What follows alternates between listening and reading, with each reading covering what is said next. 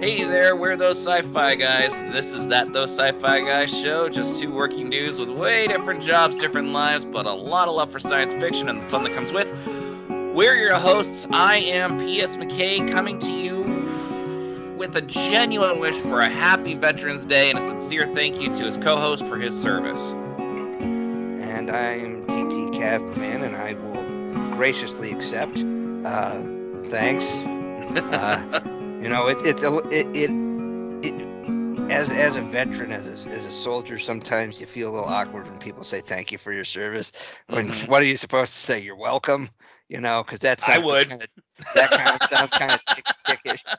And then, of course, you'll see us out there, uh, you know, particularly on like the, the military-centric holidays, where people, you know, some people are dusting off old uniform items or unit shirts or their Mhm. veteran type hats and and then you know because that that basically what that says is thank me for my service kind of thing Yeah. and of course when you find out that oh you can go to this place and they're offering a free meal or you get a free Mhm. donut get a free cup of coffee and then you're then you're like hey can i go and get free stuff from you guys I guess that's one way to think about it. even Uh, better when you have to go to a place and you ask for that and you you have a, a very recent immigrant who's handling it and they're like what this is not christmas or you know oh yeah. like, uh, uh, they don't understand the concept of Yeah. And there's no that- malice behind it. It's just a No. genuine misunderstanding. Like no right yeah. Uh, and then you have to be the you have to be the a hole that goes like, well, I I get oh okay.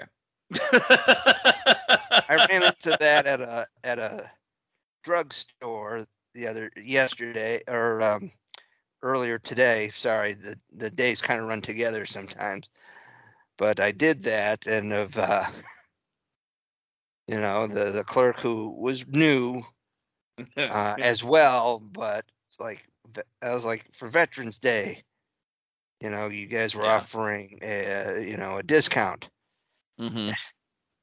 She's looking at me like she's like you gonna pay? I'm like gotta wait for this. So the manager comes over. she's like oh okay and it's like and touch the, the thing on the screen and the little girl's like uh i'm sorry i'm, I'm new, new to the country don't know this. It's like I, it's, it's like the one in july. I'm like yeah. Like it's not but it's Poor okay thing. it's okay. Now you yeah. You don't want to embarrass somebody you know No. of course then it makes you look like the jerk the, the, the Entitle entitled- me. again thank me for my service right Yeah. well, I got to ask because I don't I don't know I don't know the protocol here, and we'll Yeah. talk about we'll talk about how your your Veterans Day as a fully retired serviceman went. Um, I had a freaking busy day too, all Veterans Day related. Um, but what's the protocol? Do you say Happy Veterans Day? I, I mean, Um, it's I, I, I it feels like it should be a solemn and dignified, and I don't know that happy actually covers that. you know saying have a nice veterans day or you know I, a lot of times you know you just get the more hey thank you for serving kind of thing happy veterans day yeah if somebody tells me that particularly somebody i know who's well meaning i don't i don't get wrapped around the axle Sure. I was a little, you know, there was there was maybe a part in time where I might have got a little, you know. I I know a lot of people who get kind of spicy about these certain things. sure. I try to mellow and not be that guy. Um, but if the intent is there, it's sincere, then most people are usually, you know, when people say thank you for your service, I don't say oh, you're welcome. I usually just say, you know, I appreciate that yeah. more than you're welcome. Sounds it's it sounds like the rock from Moana, I You're think yeah, welcome. you're welcome. which is awesome, by the way. Uh, yeah, that's a great song, and The Rock gets shit for that. By the way, uh, being accused of not not being able to sing, he sang.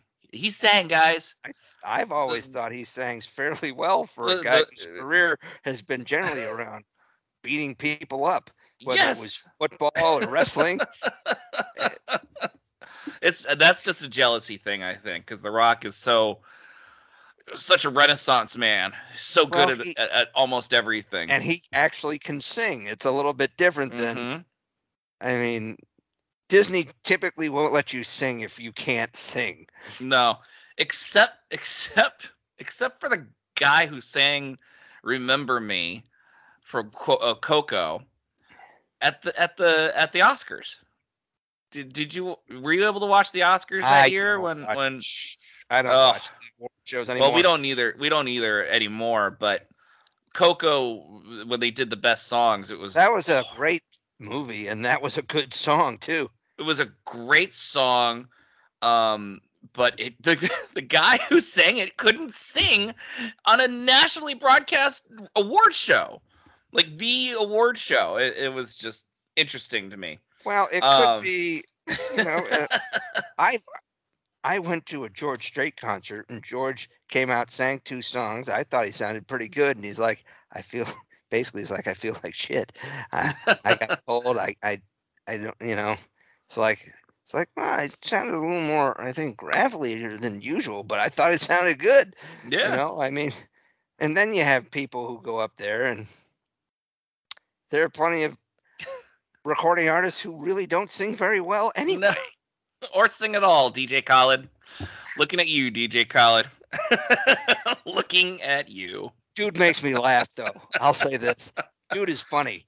He's- when he does commercials and when he guest stars in TV shows and movies, he's a funny dude. he's a parody of himself at this point i mean So, hey, those sci-fi guys, you know who else? William Shatner. You know, i know yeah Mark Hamill. Yeah, the, well, I don't know about Mark. Ham- I definitely agree with you about William Shatner acting like William Shatner. Well, I mean, Hamill pokes fun at himself all the time. I mean, you remember the the what was it, the Grubhub commercials or Uber Eats commercials? oh yeah, was, yeah. with with Patrick Stewart. Patrick yeah. Stewart. Which, by the way, if that if that wasn't one of the best commer- commercial that was a good one. time, That was kudos. It should be out more. Well, I mean, you get two icons from supposedly competing uh, franchises, yes, yes. but Which, go ahead. Sorry, uh, I'm gonna go I- off on I another mean, tangent. you had Shatner and and and Carrie Fisher going at each other over Twitter about this for years. But you know, I've always been a fan of both. I've gone through phases where I've been into another franchise possibly more than the other. But then of course, I also have other franchises I like, like Babylon 5 and Mhm, Battlestar Galactica and Sure. and there's been plenty of TV shows and movies we've already discussed that shows that we're not pigeonholed into the two tent poles. No, no, and most most fans aren't. It's it's just the loud, it's the loud mouths that try to draw a line in the sand. So Nobody like like everyone. A bitch. so anyway, for this for this Veterans Day, I think um, going back to my question, I think your proper response is I appreciate that. Thank you. Or something like that. I think that's the most gracious answer you could give when someone says thank you for your service, right? Well, for me, I've always, I mean, I I am appreciative of somebody saying something to me. Yeah. You know. And you don't want to answer a thank you with a thank you. It's kind of like answering a question with another question. Yeah. So that is allow so in- myself to introduce Myself. myself. so I I I I've always felt that acknowledging the the sentiment with you know something likewise heartfelt like I appreciate Mhm. you know that it's a way it's a way of saying you know and then I don't have to say the two awkward things either you're welcome or thank you yeah, yeah. I thank you for your service happy veterans day damn right motherfucker or you're at the ticket counter at the airport and they go, "Have a nice trip," and you go, "You too." Like, Oh yeah, I know. It's like, yeah. If you've ever, eh, ever caught yourself making a response that's typically off the cuff that you would respond to somebody like that? Or Mhm. I I almost said it. a went to a friend's uh, grandfather's funeral, oh and I was- no. Oh no. no, Oh no. a- and and the cousin is my I was with my my buddy and a group of our friends, and his older cousin came by and thanked us all. Thanks for coming. And I almost went "Eh, anytime.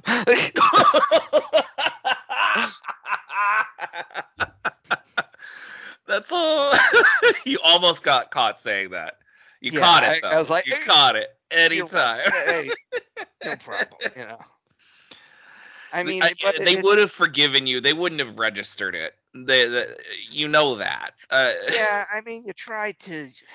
Usually, if you're a, if you have any soul at all, you generally i- if, there's plenty of people who will put their foot in their mouth. So Yeah. yes. You this know, is- but if- if- it's the intent, right? mm-hmm. Mm-hmm. Intent. No malice, no just the occasional shoe sandwich. a lot of soul. A lot of soul in that sandwich. there, there, there's soul there. Yeah. so how was your how was how was your Veterans Day today? Uh, It's been fine. Uh, Yeah.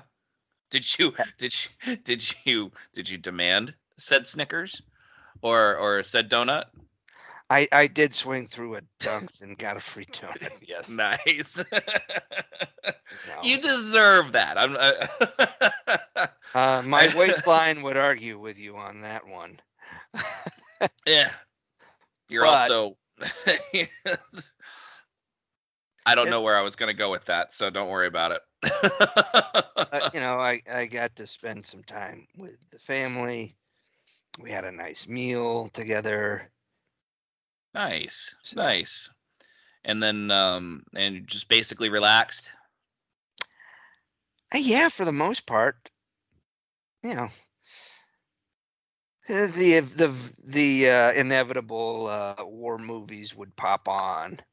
You know, on the TV and Remind me, I need to talk to you about that.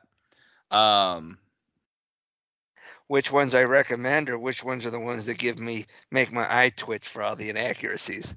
no, uh, well, that we could do a whole whole bunch of shows on that. Um, no, I, I wanted to write this uh, for fear of sounding schmaltzy and stuff, but uh, all right, I'm gonna go into this because our topic is is military and sci-fi. Yes. Um, but uh, just quick, quick recap for me. Uh, Little Mac, Little Mac Juniors in the Boy Scouts, and uh, hmm we have we live. Um, I don't live in that city, but it's literally 500 yards to the east where we can cross over. And that's where his Boy Scouts are all out of and stuff. It's like a bit. It's the biggest little. It's like a small town that's still technically a city Hmm. um, and the, the the old town center area it's this old wild west motif like it was founded as a wild west town i'm not kidding it's really neat um like they do a whole bunch of things in in the old town there and stuff and our job was to set up american flags down the main thoroughfare there so we have to get up at 6 a.m on our day off. I'm not complaining. little Mac Jr. was a little upset until I said, This isn't for us. This is for them. Do you understand? And he goes, Oh, yeah, I, I, I understand. Um, so we set up the flags and then we got home and had to rest a little bit. But then we had to go back to the Veterans Center in that same area um, and um, we had to they they have this huge concert for for veterans and their families. Um, this town is a very military friendly town. Hmm. um, and in fact it has a huge record of a lot of enlistments um, from the high schools. And in fact the high school that my wife went to and it, it's a sobering statistic, but it, it's also some a point of to be made uh, how much this town loves this this country. Um, her high school holds the dubious distinction of the most casualties in the war on terror since 2001. out Well, all the other high schools in this in this country. that is a dubious record. It is. I know it's sobering and whatnot, but I mean, my point being is that hits home, and we recognize the importance of of celebrating. You know, our our servicemen and women. It, it's just it's it's just important, and it's something that I want to teach my children. That I am teaching them. And and, and that being said, we uh, cleaned up this whole concert, and then we had to set up the the uh, the dinner, this big banquet dinner. So we put out the tables, measured them, put out the chairs, set the blank uh, the tablecloths and the centerpieces, and the it was a it was a a big to do. And then uh, and then we had to take down the flags later on earlier tonight. So Flag it's been a up. day. Well, Yeah. it's, it's it's it's physics. What comes up must come Yeah. down. So, So- the same thing with the flag. When we put it up in the morning, it comes down every night. Exactly. Exactly. So uh it's been a day and so uh little Mac we're gonna we're gonna be celebrating with um Mac Him and sharing. cheese. no he's not a fan of that he wants to watch the the show three below with me which is a sequel to Trollhunters on Oh, netflix I thought it was So- just about a cheaper store option to Five Below. no no no and i'm not going to get into that but it, it's a thing that he's been wanting to show me so i'm trying to take extra time to appreciate that with him and stuff because he's he's going to be 12 next year and i don't know how many more years i have uh, of him Right. wanting to spend time with me you know so um that being said i want to do a little tribute to you real fast are you okay with that Uh, all right, but there better be at least two song numbers, a dance routine, and one stand-up sketch. That's what I look for at a tribute. Well, I'm not going to explain the context. There was a dance routine and one nipple. Uh, okay, no, okay. So, California. um, God. All right, and I'm not even drinking, folks. Um, I am, and I sound more sober than him. um, so uh, I knew. All right, you knew for a long time that you were you were uh, meant for for your service. You knew that from from a very early age. Very rare to see that. I knew that you were meant to serve in June of 1998. Do, do you can you can you think of that? Uh, what what happened then? Well, the town flooded. no, no. That was when Saving Private Ryan came out. Oh yeah, And you and I, uh, so I was already moved to a new town. We met in neutral territory. it was Um, enemy territory for me, dude. Yeah, I know. Um, so we met and we went we went to go see it together. Um, school was just about to let out for both of us, and I it, it was the start of the movie season, and I really wanted to see it. You obviously wanted to see it. I will say this: there was a much to do in the newspapers about that opening scene uh, of the taking of Omaha Beach Oh, it was brutal. and and I was like, okay, it's gonna be rough, but I'm gonna I'm gonna I'm I'm prepared. I can do this. I'm I'm 17. I can do this. Uh, and I remember I just sat there watching the bu- you could hear the bu- the sound systems were good then at that Well, point. You could It's hear Spielberg. it was it was uh, i mean it was a horrific scene but masterfully done you honestly felt like you were there. You were you were uh, i know that sounds cliche. I felt like i was there. And i could hear feel, the bullets they felt It like they went by. It was. And you know seeing those soldiers uh you know the, the uh drop doors drop down and the first ones in line are just shot obliterated. And so they're Yeah. jumping over the sides of, of the landing uh, boats and they're um, getting shot in the water or they're drowning and there's just no there's no escape right i sat there I, I had the most claustrophobic reaction because it, it, claustrophobia is not necessarily about being in a confined space it's just about feeling confined there's no way out Yeah. and i had that immense feeling right then and there and uh, you know i got i got over it as as the scene went on but that whole movie i left i left shaken. Like and i i think i hid it from you. Um but It As was we a were walking- brutal movie. it was it was so brutal. But as we're walking out i remember we're walking up the aisle.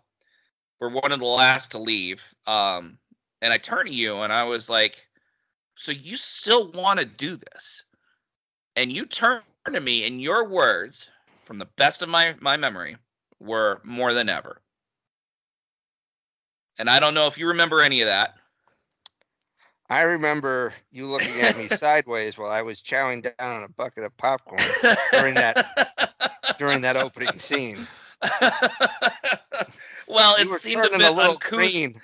It it seemed a bit uncouth when that man was picking up his arm and you're just shoveling it in. But okay. Well, I had to stop when the guy was trying to pull his own intestines back in, but the arm. yes. And to be honest with you, I I have colleagues and and coworkers and friends who lost limbs over there Yep. now. This wasn't when I was at 17 years old, no, uh, not knowing that. no. But that was when I knew. I'm like, oh yeah, he's he's meant for this, and we need we need him. so that's my little tribute to you. And Well, it- and it's, it's been in my mind for well over 20 years now, and I just want you to be aware. So I, I appreciate that. It um, it's a tough. It's it's it is not an easy life. no, Whether you're in it for three years or 30 it's Mhm. not an easy life. But I've always said uh, it's not an easy life, but it's rewarding. yes, Okay. Now, like everything else, some experiences may vary. Okay. So, oh my God, could could that ever be more true? so All right. which is why you know I will watch military shows, war movies, and whatnot, and I also have to take mindset on times things were made, hmm uh, the the technology of the time, the attitude of the time, hmm of of the the the period that is being portrayed, and of when the movie, TV show, etc., was made. Yeah, the the environment at the, of the time that that movie was made. Versus the time the subject of. The, so hmm and I mean, yes, Vietnam movies are perfect case study all the way through. I mean, I'm sorry, I, I was interrupting you. Go ahead. Well, yes, in every Vietnam movie, there needs to be at least one Creedence song, At least you- one. usually "Fortunate Son." Um, but yeah, you're right, and and you'll go, you'll go through cycles. I mean, in the '60s, '70s, World War II movies were all the rage, and then in the mm-hmm. '80s, you had a lot of Vietnam, and of course, World War II. They always like to cycle back to because that's when really people can say, "Well, we tried to make the world better." And we got provoked and we kicked the bad guy's ass no one's going to say that the Nazis were good people. No one was mm-hmm. going to say, really, that Imperial Japan was doing some really nice things to the places Mhm. that they decided to show up to. Plus, there's all sorts of other tangential things that come around it. You have, you know, you have uh, the French. You have the underground, the resistance movements in Europe. You Mhm. have, you have navy. You have you know, most of your naval movies are taking place in the Pacific. Um, you'll have your your fighter pilots. You'll have your Tuskegee Airmen stories. You'll have your concentration camp stories and there's a lot that you can do. Billions of stories can be told out of that time period. Right. Billion. So, you can do this a million and one times. Mm-hmm. But then you also see people who will put time and effort into making, you know, create recreating World War II era costumes and equipment and vehicles. Just throw shit right out the window. And all you need to do is, you know, go right down the street to your closest recruiting station or your local na- Army National Guard unit and go, Mm-hmm. hey, can I see how a uniform is actually worn? when you see some asshole who's got like a pizza looking beret, flags on the wrong shoulder, you know, people saluting indoors, wearing hats on indoors, and all this other dumb shit that you see on like a Law and Order or any other mm-hmm. TV show that's not military centric, okay? That obviously doesn't have a military advisor. But all you need to do now is open up fucking Google and figure it out. right. Okay. And sci fi is no stranger to it. All you need to do is look at the rank structure of 90% of the futuristic militaries you see to get bleeding nose confusions. Like Babylon Please 5 elaborate. and Battlestar, their ranks or structures were like a mixture of of ar- ar- army centric and navy centric rank. mm-hmm. So for everybody out there, the Army, Air Force, Marine Corps, and I think even the new Space Force all use the same kind of rank structure, at least for the officers, same basic structure. Now, pretty much almost every service has completely different lower enlisted rank structure, but the officer structure is pretty much the same. Navy and Coast Guard have a different structure. But And that's just time immemorial. I mean, there was the army and there was the navy. We took a lot of our shit from the Royal Navy, the British Mhm. Army, and and some influences from the French and whatnot. But then we kind of started creating our own stuff here and there, as you do as you grow. But you know, a a lieutenant in the Army and the Marine Corps and the Air Force is lo- below the rank of a lieutenant in the Navy. The rank of full lieutenant in the Navy is the same rank as a captain in the Army, Air Force, or Marines. Interesting. Okay. I, And I kind of knew that, but I didn't know it explicitly. A colonel and a Navy captain are the same rank. Mm-hmm. So when you, and then when you have people getting these things all mixed up, like, let me see, it's a good example. Well, Battlestar, right? They have lieutenants, they have captains, they have majors, then they have colonels, and instead of having a full colonel or an a- and these are all in the same military structure. Yes, and and this is in the colonial fleet. Yeah. Adama's a commander. The second in command is a colonel. Then it's a major. Then it's a captain. Then it's a lieutenant. Okay. You what? It starts off with army rank and then it goes to like navy rank, but it's like navy rank on roids because it goes commander admiral. There's no. So I don't want to crap on your point too much. I know it's fiction. I get it it. took, but uh, I mean, it took place over a hundred thousand years ago. So yeah, but the they had their own place now with open documents. Same thing with B5, right? So they have like Now, B5's a different story. right ensign. they have now. Here's in B5 they they had it almost right because they did have they have their ground pounders, but you see them very rarely. But they did Mhm. have generals. Yes. You know, when you meet Franklin's dad, you know, um, hmm uh, who's that? Clark Terrell? Is that the guy's name? Or no, that was a character. Um, that guy's been in a lot of things. He was Captain Terrell in um, in Wrath of Khan. He he was Dathon in uh, Darmok. So he, you know, uh, oh, yeah. Paul something or other. I think. I'm drawing a blank here. I'm not gonna be. Uh, so what was he? What he was in Darmok? Yeah, he was Captain David. So- Um, shoot, hold on.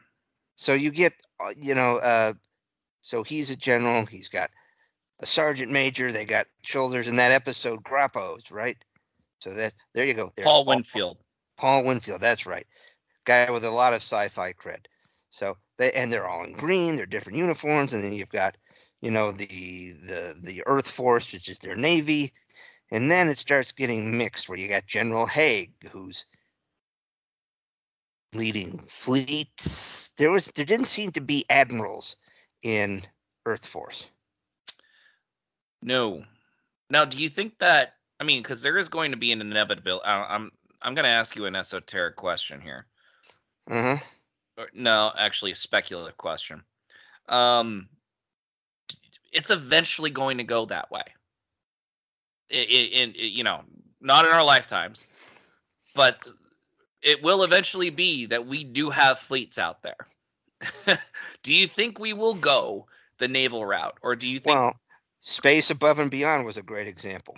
Mm-hmm. we follow Marines and and mostly the Marine uh, pilots. Yep. They were aboard a U.S. Navy-ish aircraft carrier, right? Which literally looked like an aircraft carrier. Right. And they were all using Navy rank, Yep. right?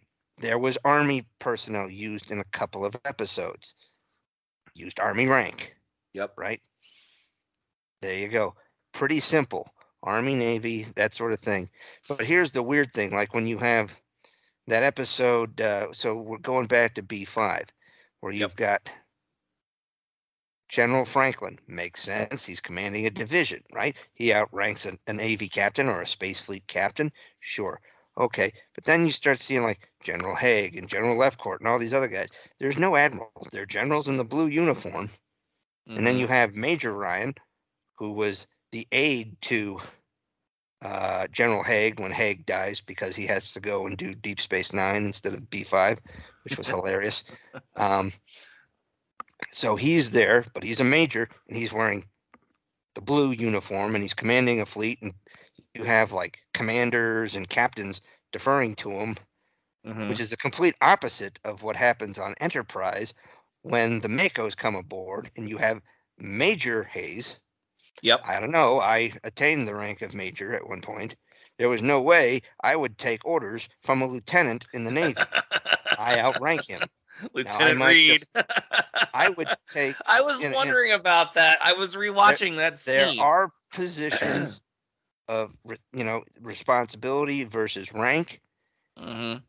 but you would not. It would be bad for morale to see a sub, senior ranked officer refer to a lower ranked officer by sir, ma'am, whatever. So It is a Okay. mo- it is a good order and discipline thing. Now they could defer, hey, look, this guy's a specialist. He's going to be running the show. Okay. I've run I had to uh, run working groups where where there were people who outranked me in it, and I still referred to them as sir, ma'am. They did not refer to me as sir or ma'am. Okay. Right. I was just in charge of this group or this operation, these Right. people who were subject matter experts. Okay, I was the one who was kind of coordinating and running things. Okay. This this is this goes against almost all military customs courtesies and good order and discipline. It is it was bad. I rewatched a couple of those Enterprise episodes with the MACOs today because you know, and I've said it before, I love the MACOs. yes, and I- they were such a great idea, so horribly utilized. I mean, they were they Underused. They were underused. most of the time. horribly yes, horribly underused, and they showed such promise in in the episode of the Xindi, uh, season yeah. three, episode one. I they just. Oh, okay. Hold on. There, there were a handful of pretty good episodes where you saw good usage of MACO forces. In one of my favorite Enterprise episodes, North Star, when they have to come in and rescue, and it's like the gunfight at the OK Corral between cowboys and and MACOs. That was Yep. pretty good too, Yep. because they used some. And one of the things that they even mentioned, I think it was in what was it? The either the end of the se- season two when they were starting off in the Expanse, is that the MACO's like phaser and whatnot technology was two or three years ahead of Starfleet's. And Yes, there is and they that looked big it. divide. Well, they were cohesive, they they were specialists. Mhm. Really, they probably the way I see it is the MACOs they put on board were like probably something akin to like Army Rangers or Force Recon Marines. They were a bit more of a special ops type group. Just the way they're outfitted. Huh? Green Berets, Army Rangers. Ish. I don't know. Ish. Ish. Yeah. Okay. I mean, yes, I, I, I have served in infantry units, and I can tell you the average infantryman is very capable, but n- most of them aren't like hand to hand ninjas, okay? No. like some of these guys, you know, like they show, right? But I'll say this the MACO weaponry is cooler. Mm-hmm. I mean, Yes. their phaser, their their rifles and their pistols are much better than the bulky looking ones that the the Starfleet people had. Okay, Yes. and Reed, this is what Reed got on my nerves during these. Okay, I understand, Oh, he I- was annoying as hell. Yes. Please. and I continue. typically like Malcolm Reed. You know, I liked him as a character too. This was an unnecessary turn that they had on him. yeah, it was it was dickish, especially from a guy Absolutely. who came who came from a military background. For starters, I get I get the beef, right? You're the head of security for two years, you're the tactical officer, and they bring in these guys. Well, and in the case of the Xindi episode, they were kind of getting into the pissing match over who should lead the landing party. Okay. And then the issue of having to repel boarders. Hayes makes a great point where he says, with these ships incoming, your security crew is more valuable here because you've been on the ship for two years. You know this ship inside and out. This is what my guys do. In fact, Reed should have let Hayes go down and lead. In fact, probably shouldn't have even had the option to let him do anything because should have left the Hayes outranked him. Right. Reed should have been on the ship because Enterprise has like no officers. No, it's a very They- skeleton crew. It's like they have they got like an an 80 person crew yeah, something like a that. captain a- a first officer they have no lieutenant commanders they've got Nope. a chief engineer who's a commander they've got maybe an ensign or two who's like You a- sure was a commander? Was he? I think he was was lieutenant commander. well you don't know because they don't know his rank they didn't have any hollow pips and it was always lieutenant reed it was ensign sato ensign uh, mayweather Yep. Captain Archer, Commander Tucker, no lieutenant Yeah. commanders. And here, and of course, like all like all good Star Trek shows, almost none of these people get promoted during the season. No. Whether it's whether it's four years on Enterprise or or you know seven years on the enter on Enterprise D or Voyager, nobody gets promoted. Okay, No. No. almost, almost Poor- nobody gets promoted. Poor. Geordi La Forge got promoted like twice. You know, he went from Lieutenant JG to Lieutenant Commander in two full seasons. So And And let's not luck. Good for him. Gus O'Brien. So, who had a I love who belongs in this category because Miles O'Brien is one of the few exceptions of an enlisted man being a primary character. yep. And I think it made it it made it more realistic because he was a hands on the particularly when he got to Deep Space Nine, but he was a hands on guy. He was a he was a he was like your your your um, maintenance team chief, your your mechanic or your or your maintenance. Uh, he and really, I think by the time he gets to Deep Space Nine, he's really more of what we would call a warrant officer which Yes. are like specialists, and they're in they're you don't really see them in combat units. You see, you know, you'll see warrant officers and things like administration, uh, except for aviation. Warrants are just like career pilots. They really don't do any leadership Right. so, right. in, in, in the army and, and possibly the Marine Corps, the Navy, uh, and the Air Force. All the uh, all the pilots are officers. Um, so O'Brien is really, I think he might have been enlisted, but he was like a warrant officer. well, he okay, started out as an ensign. with the, with the pip rank, and then he was like more- a lieutenant. Uh, you know, uh, first Yeah, lieutenant, goes up and Lieutenant. JG, and then, and then finally, the hollow pip made sense, right? They keep calling him chief. It makes sense, right? yeah, The rank structure on these shows get a little funky. At least Star Trek is generally straight with its. It has it's all Navy rank, Mm-hmm. and for the most part, they. You know, they follow the naval structure. and Ensign, Lieutenant JG, Lieutenant, Lieutenant Commander, Commander, Captain. Once they get into the Admiralty, I don't care anymore. But as it's all Admiral this, Admiral that, they don't yeah. Know. But um, it- you know, uh, a- a- and what I, uh, I'll say this: I am not griping about the fact. I I love, you know, the fact that uh, there's military sci-fi is one of the things I love the most. Okay, Sure. you've heard me talk about it. Okay, um, you. and This is one of these. th- This is kind of my um, one of my big soapboxes because I I I do enjoy it, but I also get hit my limits with some of this shit. And I know it's fiction, but again, for the current stuff, all you really need to do is do open source document and go into a Wikipedia page or you or have something. the So, entirety oh, of human knowledge at your fingertips now. exactly. this isn't 1992 This where you have to where you have to call a consulate. yeah, like it would have been that hard to drive down the street to a National Guard unit and say, "Hey, can we look at your rank structure?" Mhm. Or you know. yep. y- you can't tell me that there's probably there probably wasn't at least a handful of veterans floating somewhere around uh, on a, Hollywood lot somewhere. I don't think there's a lot. Now, maybe not like it was in the 50s when everybody No. in World War II, but yeah, you're right. Eh, I'll say this. There are those who do it better than others, and for the most part, most part, B5 did it fairly well. They made no bones. Earth Force was a military organization.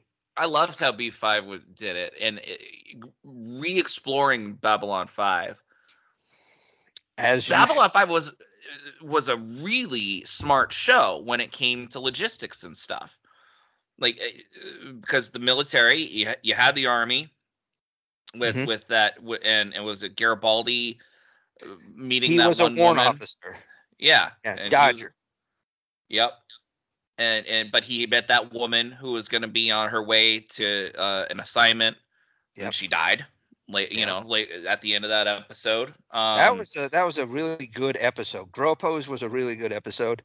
It was also you- pretty you- grim Your, episode your memory is impeccable, by the way. I, I really Oh, don't I- know how you do it. Uh, well, because that's that's on my list of rewatches that I watch. That's one of those ones that I really like to rewatch. Gotcha.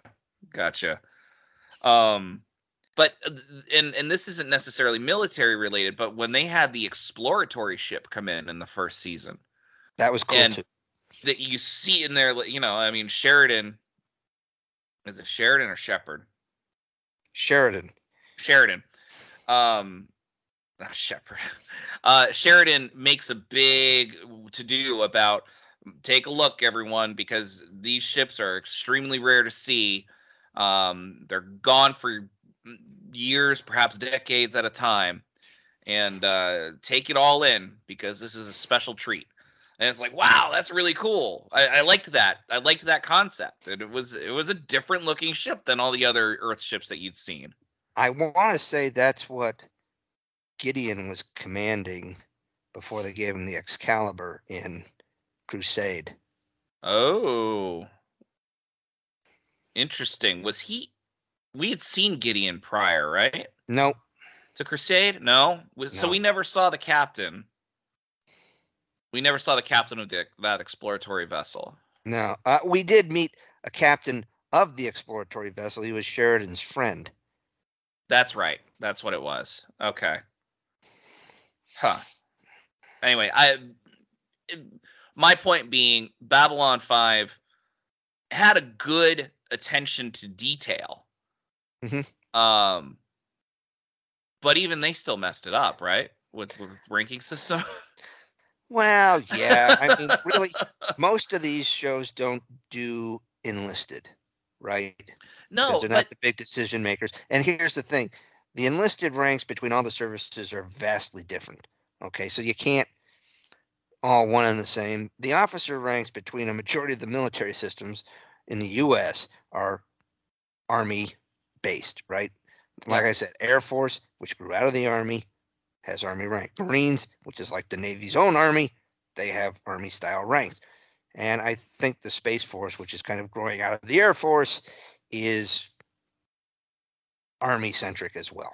Yep. So, but you got the Navy and the Coast Guard, and even I think the Merchant Marines technically have a ranking structure similar to the Navy. Um, but that's that's dragging something in that falls outside the Department of Defense. So, Yeah. so for me, uh, so I mean, look, I get it. Like Star Wars, you know, you don't like if, if you follow the Clone Wars and it's like Captain Rex, but he's below Commander Cody.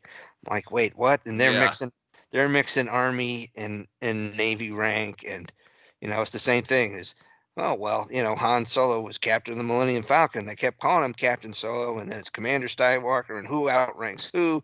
And it's like, Mhm. okay, then they goes from, well, is he a ship captain, but he gets made a general of ground troops, and it's. I mean, I get it. When you're forming a rebellion, you don't really have the luxury of being too choosy. I get, I get that piece. And Everyone least- becomes a general too, by the way. at least you see that there are in Star Wars you can see that there is a fleet there's an there's an imperial navy there's the imperial army Yep. right?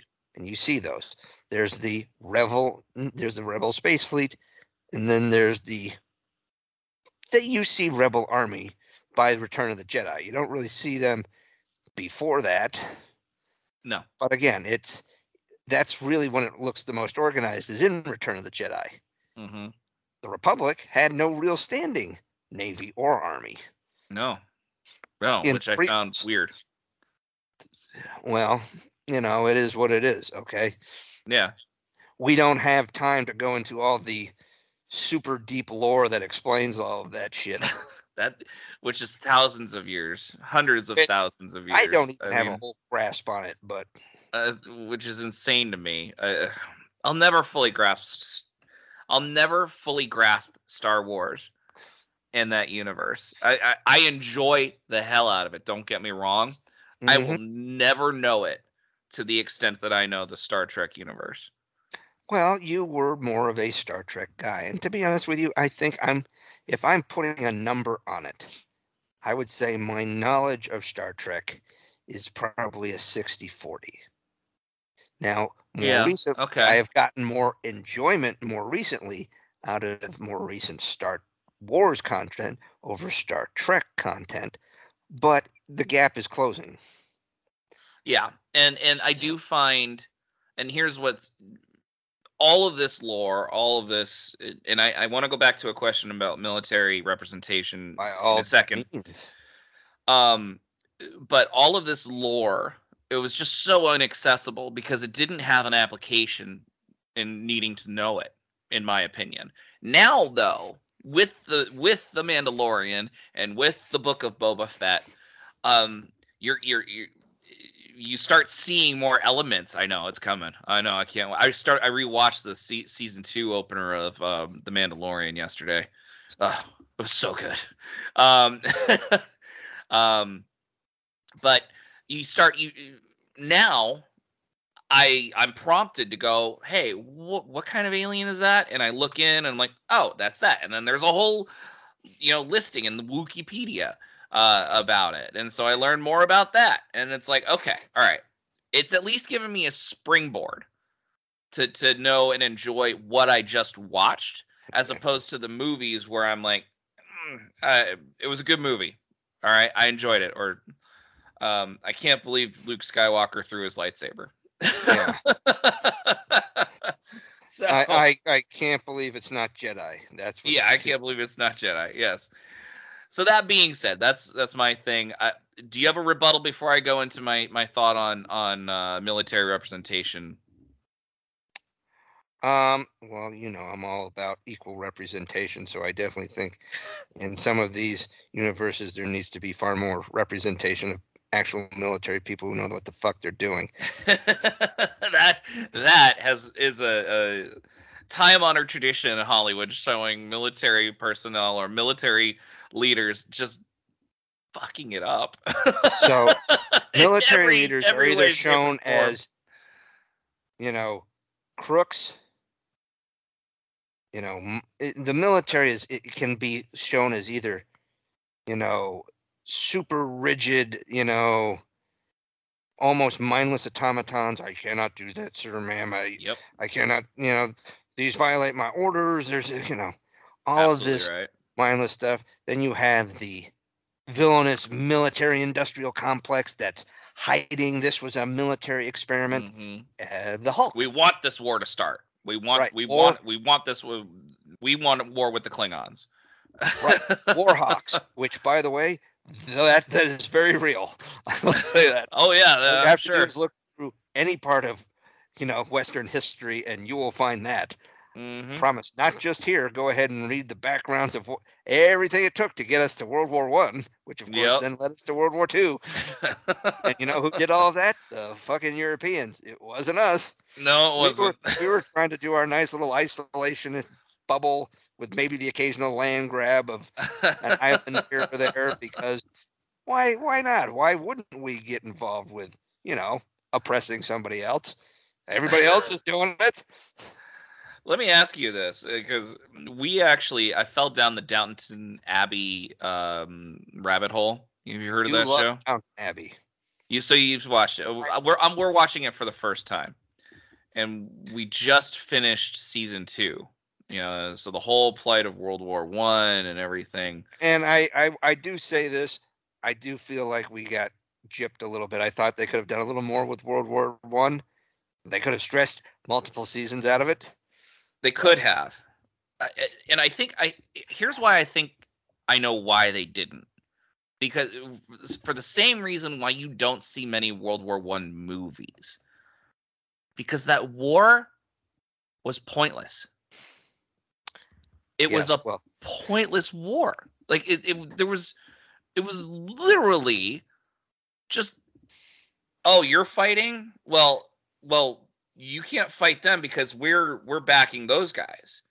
yes. oh, crap, we got to go in. All right. Well, hey, listen, you guys got to come in with is us this, because this is a deep like- rabbit hole. Be careful. We will never get back to our original topic if we go down. no, we won't. We won't. Anyway, I- I found it. I found it. I was talking to Mrs. McKay about this because she doesn't know uh, too much about the subject, and um, uh, but In in Downton Abbey, England good, Germany bad. There you yes, there, there was no there was no outright evil in World War II, but there was a lot of evil done. I mean, World War One. I. meant World War One. Whoa, whoa! there was we no got- outright. Yeah, it's okay. We- keep going. yeah. Keep going. Whew, okay. Um, have you ever seen the documentary "They Shall Not Grow Old"?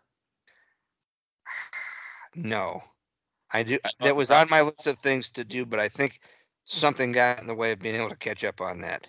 It is But- amazing, I I I and I I- I did a paper on. Don't want to watch it. No, it's not that. I like I like watching these things. I'm a history guy. Without being a mili- without being a soldier, I'm also a history guy. You know, I saw 1917. I thought that was fantastic. I got to see that. I, That was good. It's it, it's exhausting because it's like Uh, it's, it's filmed to look like one long take. yep. Uh, Yeah. But the trenches of World War One are brutal, Oh yeah. and you see that in Solo Yes. when he's in I think the that was the first like, time. Why are we doing this? Yeah. Who's the bad guys? It- yes. it's It was just like that. You're right. that you you have that sort of mentality, right? Mm hmm and and I I get that. Okay. I also get what we call asymmetric warfare, which is where there's no front lines. The fighting is everywhere. Mm-hmm. Um, Oh God, yes. If you So, Oh, we talk I, about I claustrophobic, by the way. Talk about you. Sorry. well, really, when you're dealing with insurgency, that's really what it is: counterinsurgency, asymmetric warfare. It's all hmm it's all very much there. Which, of course, and when we did our uh, one of our, I think it might have been episode two where we talked about Afghanistan. Sci-fi in the If- time of the Taliban. Yeah. Well, yes, uh, I mean, you have a, uh, a really in-depth look, to the most part, with the Bajoran Resistance in Deep Space Nine. Yep.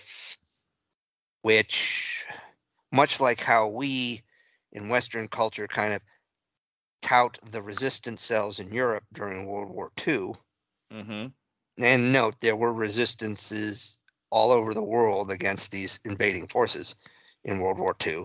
Um, but that, you know, it, of course, Kira comes straight out and says, I'm a terrorist.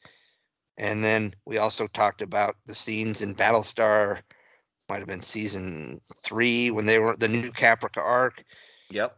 and the suicide bomber at the collaborator, the collaborator police Mhm. station. The night vision scenes. Oh yeah. So you get that, and then you get, uh, and of course, Babylon Five, the Earth Civil War. You know, the Mars Resistance. Mm-hmm. So you have a lot of that in sci-fi. You, that has come out, and both in Deep Space Nine and B Five was before the real, the true global war on terror began. So you're looking at Northern Ireland, Palestine, uh, maybe some issues in the Balkans, uh, and and Eastern Europe during these times where you had some of these situations going on Yep. that were probably the the the key points of emphasis, and of course maybe a little bit of that whole Vietnam stuff that you would see, which you know, oh this you know, you know, I can't tell you how many times I've heard that so such and such episode of you know the original series was an allegory for Vietnam. Well, Ugh. Yeah. well, it is what it is. The Yangs and the. Coombs. Yeah, C well, O O M S. M like Mary. comms Is it comms? like communist, I know. like it was Yangs, as in Yanks. Yanks. Yep. Like, oh, could you be a little more obvious? so, and of course, you can't talk about these military things in sci-fi without having, without be, talking some of the history where they draw upon, right? yep. But here's the thing that you and I that always led me to this. Some do it better than others. Most don't do it particularly well. Star Trek is brutal when it comes to this because Starfleet is not a military organization. All right, then you That's fuckers, the. Federation shouldn't have gotten rid of your MACOs because I tell yeah. you, the the Andorian Imperial Guard looked to be pretty badass. Even the Vulcan High Command. Well, you know, you see these these people beefing in Enterprise. You're like, okay, these guys know how to fight. And then we get to Mhm. the Federation, and every time there's a war, Federation gets its ass handed to them for like the first half of the war because they're like, well, let me try to talk my way out of this. And believe me, Right. I'm not saying that diplomacy is not a, a number one thing to do. All right. But you wouldn't see us sending, you know, yeah, uh, research vessels from Woods Hole, you know, to, to, To- to, the Gulf block- of Tonkin. to blockade, you know, the Mediterranean at the start of a European war or to get involved in the Middle East. No, that's not what you do. You send a fucking warship. That's why we keep projecting carrier battle groups. Why? Because few things say fuck you than dropping a carrier battle group right off of somebody's shore. Okay? Because it's not Which is- just an aircraft carrier. There's like a dozen destroyers and cruisers and a fleet and and usually at least one uh, amphibious assault ship that includes a marine expeditionary unit that has armored vehicles and helicopters that you can drop on somebody's front door. Okay. and, and and an air force all to itself that is larger than most other countries combined. So Correct. Correct. So I always felt, and I get it, the the and you can see that like Gene Roddenberry was a World War II vet, and I'm sure a lot of the original found, particularly some of the older people who worked on Star Trek, a lot of them I'm sure were probably World War II vets because that's what you have to do, right? That's what everybody did in the 40s, you know. Yeah, Japanese Yeah. dropped bombs on Pearl Harbor. I guess I'm guess I'm not working in the farm or at the factory or in the shop. I guess I'm going to Europe or Yeah. the Pacific to shoot bad guys in the face. uh, So yeah. I'm sure quite a few of these guys were veterans, and I'm sure there was a very much I don't want any more war shit. It wouldn't surprise me at all. You know, the I know Gene Roddenberry was a very imperfect person, to say the least. Ooh, But did, yes. he, but I do appreciate the positive view of the future. However, and you can see in the movie years, particularly Wrath of Khan onward, that there is a little bit of a military undertone. The uniforms became very military. you see more enlisted people. Well, you do, because they had a different uniform. You could actually They had a different uniform. They had the jumpsuits and stuff. I mean, and I like the movie era red uniform. It, I think it's a sharp that was looking great. I wouldn't go with red, but that's just- I'm a soldier, and I I think let's not stand out because nothing says shoot me in the face faster than dropping a bunch of brightly colored people down onto a planet. ask ask uh 18th century Great Britain. 19th century Great Britain I'm just referring to the American Revolution, but yeah. they wore red uniforms in combat all the way until like the 1850s. Okay, and let me tell you, brightly colored uniforms probably did help in times where communication wasn't too easy, yes. but it's a good way to get you shot. okay and what do what does starfleet dress in in the original series and next generation Bright Yellow, gold and red blue standing out a powderish blue. Yes. right and what do they beam down with pistols Yep. you know a scanner And that's about it. Good luck. the next generation used phaser rifles like half a dozen times Mhm. there were almost always some dude got whacked before he had a chance to shoot it Yep. the original series i think used it once voyager maybe and they had like they went from having those ridiculous like squirt gun looking ones that they was like oh this is the new phaser rifle to having the ones used in first contact and deep space nine pretty quickly. Yeah. and i was like yeah those ones were pretty cool. Those Yes. ones looked like real weapons okay? Those looked like something you actually would want to fight with.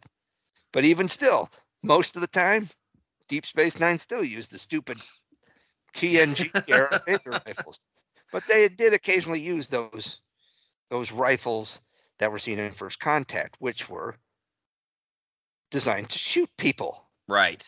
okay Um, that's what a gun is for. right and you actually saw two variants you saw what was a, a rifle and a carbine they were carrying like the carbines when they were on the surface of the the ship doing the the thing with the the uh deflector dish Yes, And that's right. And they were carrying like a smaller version. Well, getting back to Enterprise, and I rewatched a few of these. The MACO weaponry makes sense from a tactical perspective. They had Sniper rifle. well, they had one that definitely seemed to be that was probably a multi-use type weapon. It Uh, yeah, I wouldn't say a little sniper, longer, right.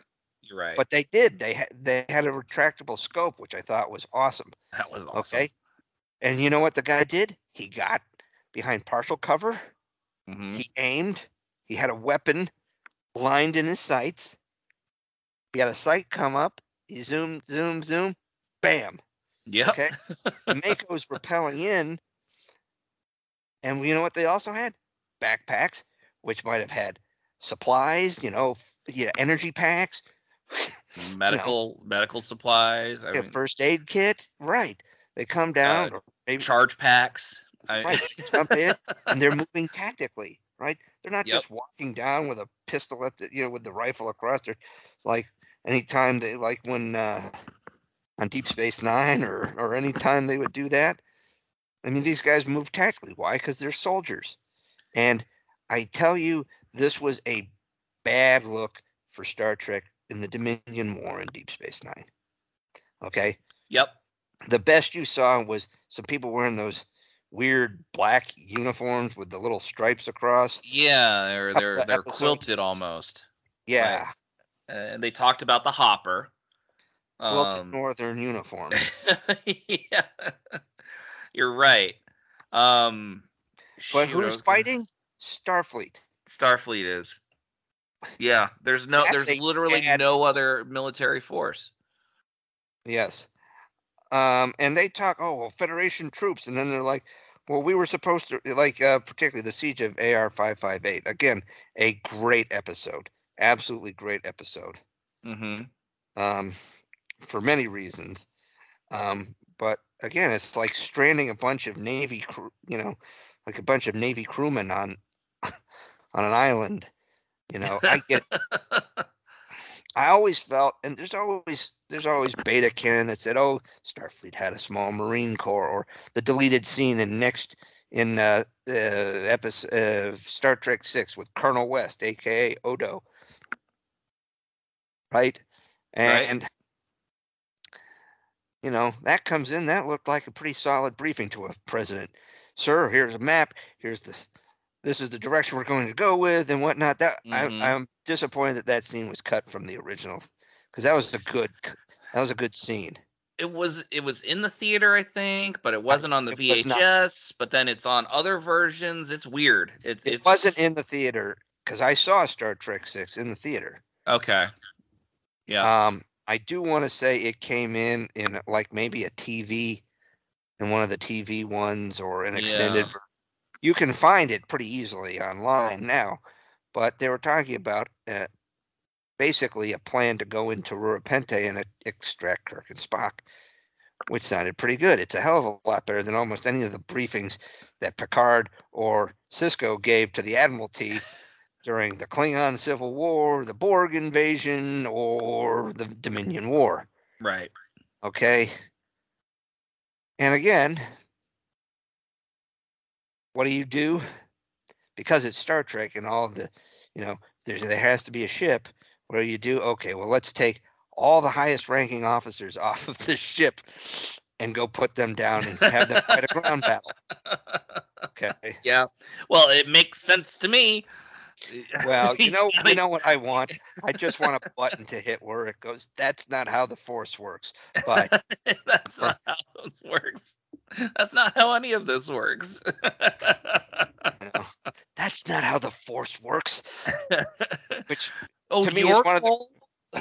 oh yeah, one of the greatest movie quotes of the last twenty years for me. Uh, for all the problems that Force Awakens had, that was extremely enjoyable. That was that that like four or five lines between those three characters was easily the funniest part of the entire trilogy.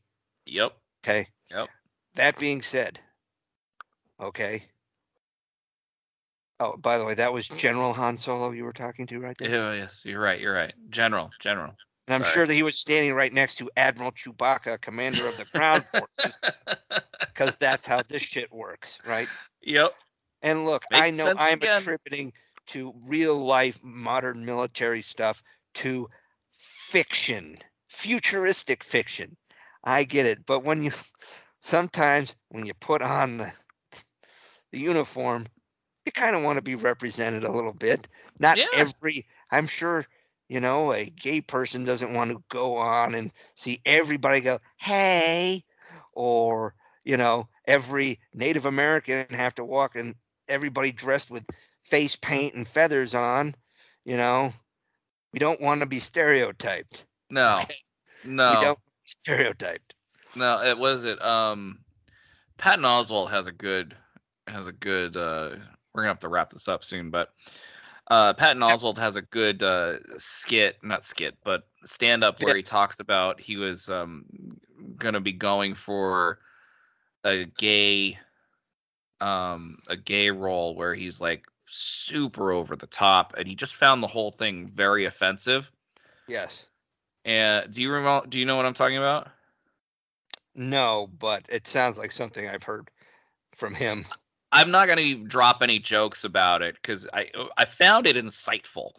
He was he he was like I'm not going to contribute to this this this culture of of this this weird uh, portrayal of this you know of this of this population that has persisted for the last 30 years Yeah. as I like the right? butt of a joke. It's like I, I can't I can't contribute to that. And and I found uh, there was he was very funny about it by the way. Always. Um but I completely agree with him and he put it in such a way that I'm like absolutely correct. You're absolutely right.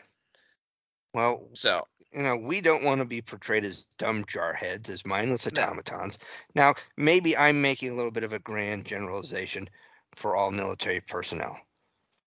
Okay, free, freely admit, I do not speak for the entire military. yes you do. I don't even.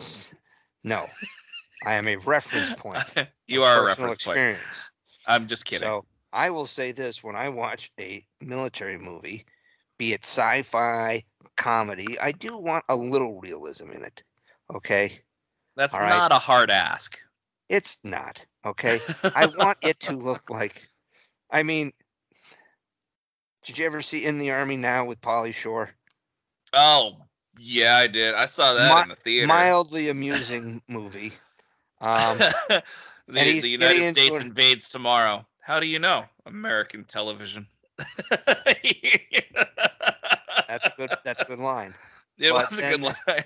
There's another line where they show up, you know, he's in the reserve unit in the water treatment unit, and they get attached to a unit over in Chad or whatever. And he's, t- and the first sergeant comes up to him, which is a rank, the first sergeant. He's the senior non commissioned officer in a company sized element, aka around 100 people in a U.S. Army and U.S. Marine Corps unit. A first sergeant, it's like, hey, I am first sergeant so and so. And of course, what does smart ass do? He's like, uh, I'm sorry, you're not my first sergeant. I wish you were, but I had sergeant this. Sergeant that." Like this guy went through basic training, which was really this. He should have gone through something like anywhere from like six to nine months of basic training and advanced job training. Yep. Um, and one of the first things they teach you is how to identify rank, so you don't get your ass. Okay.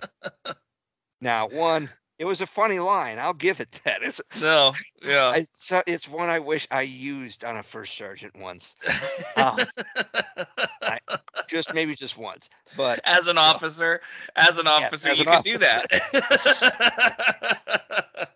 but still, I mean, it's like it's that kind of dumb shit where it's like, okay, yep. well, it's not too stupid, okay.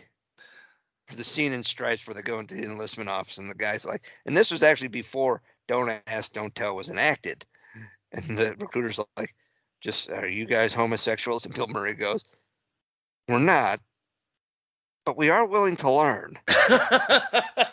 Again, good line, but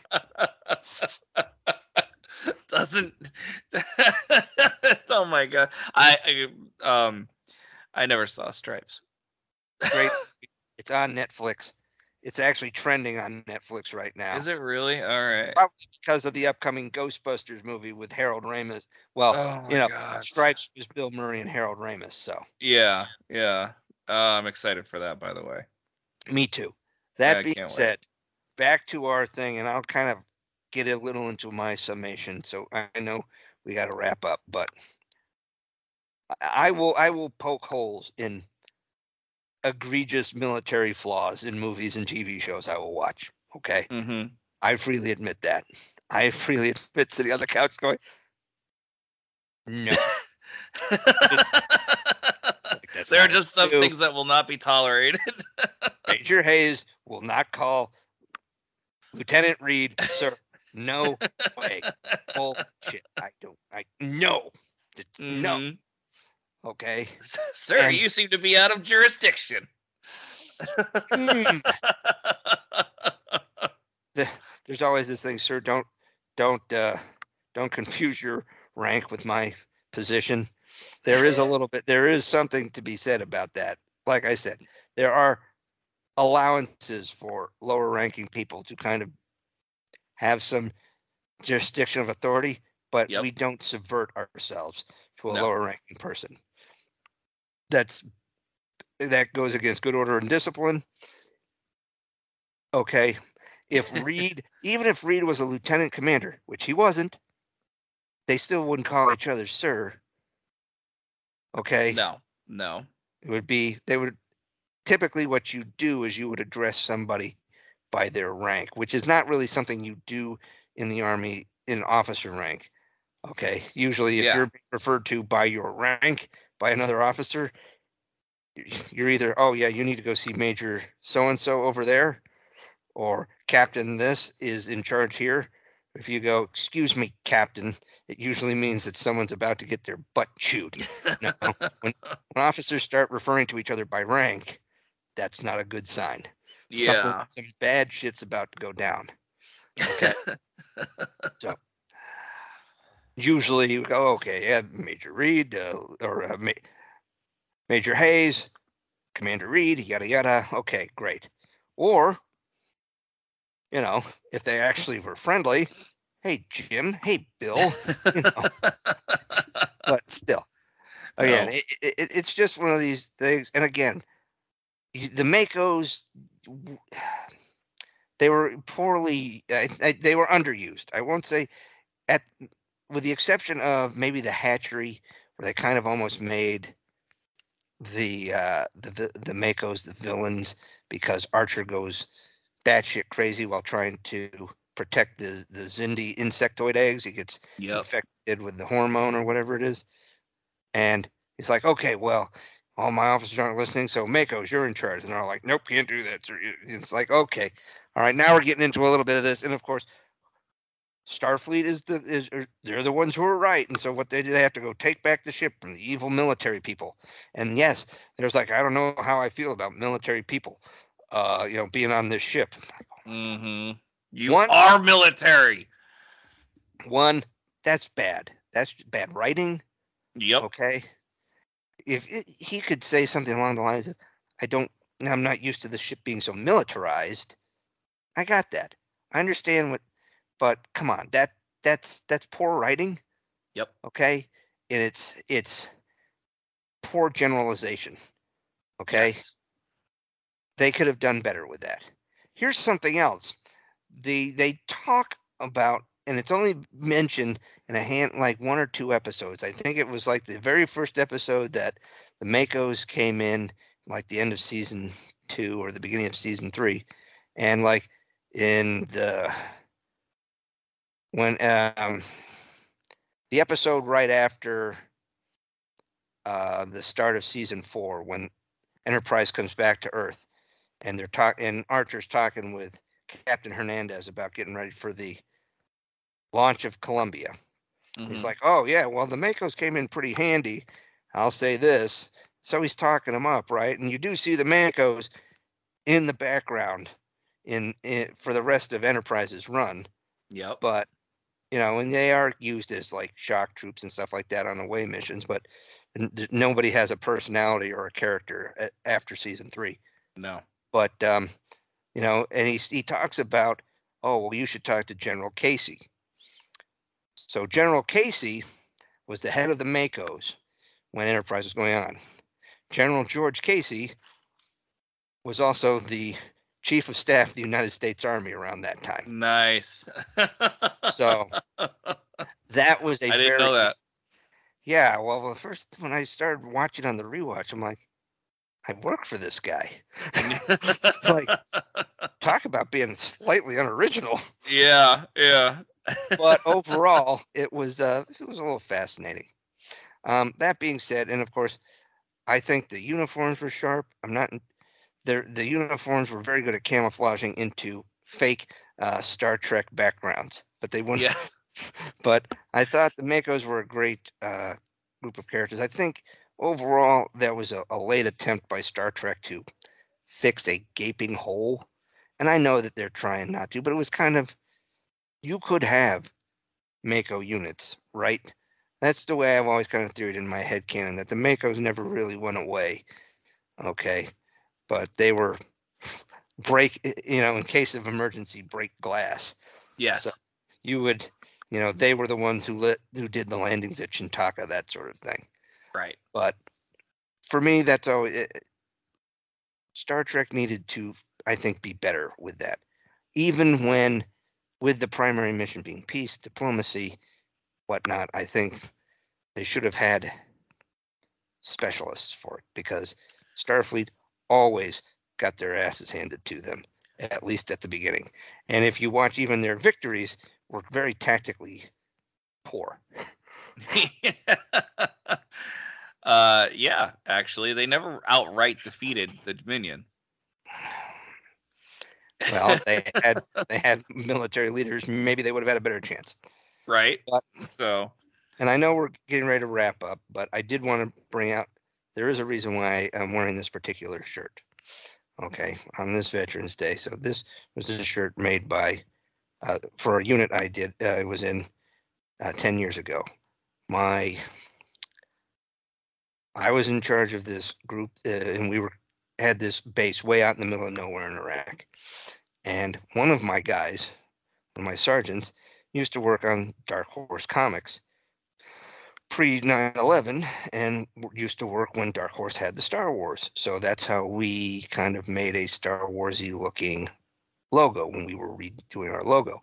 But he and I spent like a long bus ride sitting next to each other together, which is how I learned about this and whatnot. We were on our way to training and he we just happened to be sitting next together. So I, I was trying to learn about my people. So that's where I learned that he was a Star Wars, or that he had done Star Wars, but he was a comic book artist, very talented. So when we started making designs for our company logo and for our, our shirts, we did that. I also mentioned that I was also a, a Star Trek fan. Now, if you look under this logo here, our our unit here, he designed that is the same font used for Star Trek The Next Generation. Um, oh. So he did that for me. I didn't ask him, but he's like, "Sir, I know you're a big Star Trek fan, so when I did this, there you go." It's like Nice. like that- awesome. And the la- one last bit of trivia here. This is the original DT Cavman hat. Original all the way back from 2002. Wow. It is a little sun faded in spots. Which is why- Then this was the one I was wearing when we first started the cast. But Yep. uh, the one I more commonly wear is a newer one I got. It's a different design, or it's similar design but different material, a lot newer. But this I got even before I officially received my commission into the army. So uh, this is uh, That's some precious history right there. It is. It's some personal history for me.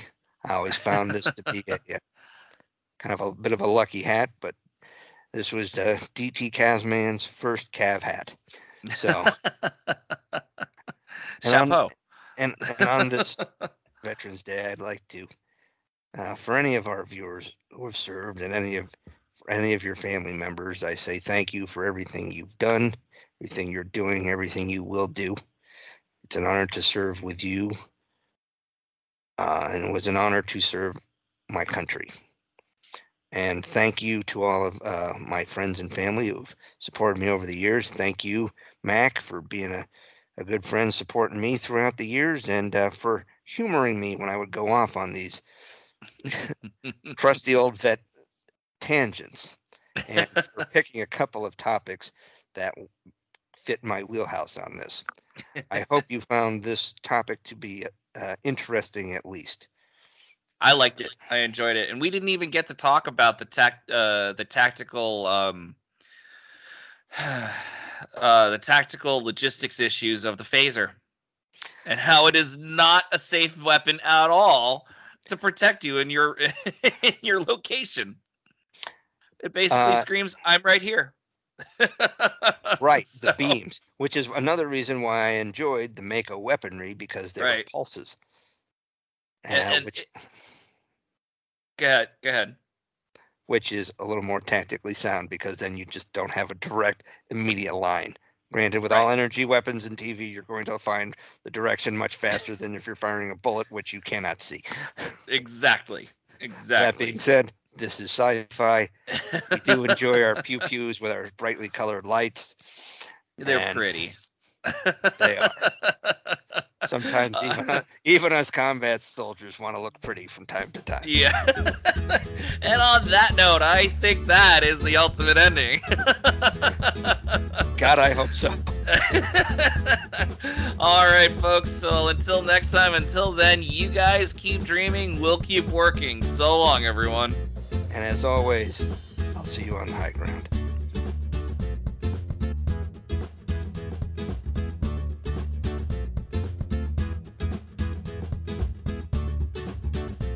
Those Sci-Fi Guys is an independent broadcast by Alpha Site Productions, produced by DT Cavman and PS McKay. Music courtesy of Kevin MacLeod at incompetech.com. For more information on upcoming episodes, follow PS McKay on Twitter at PS McKay, or go to thosescifiguys.com for past episode information.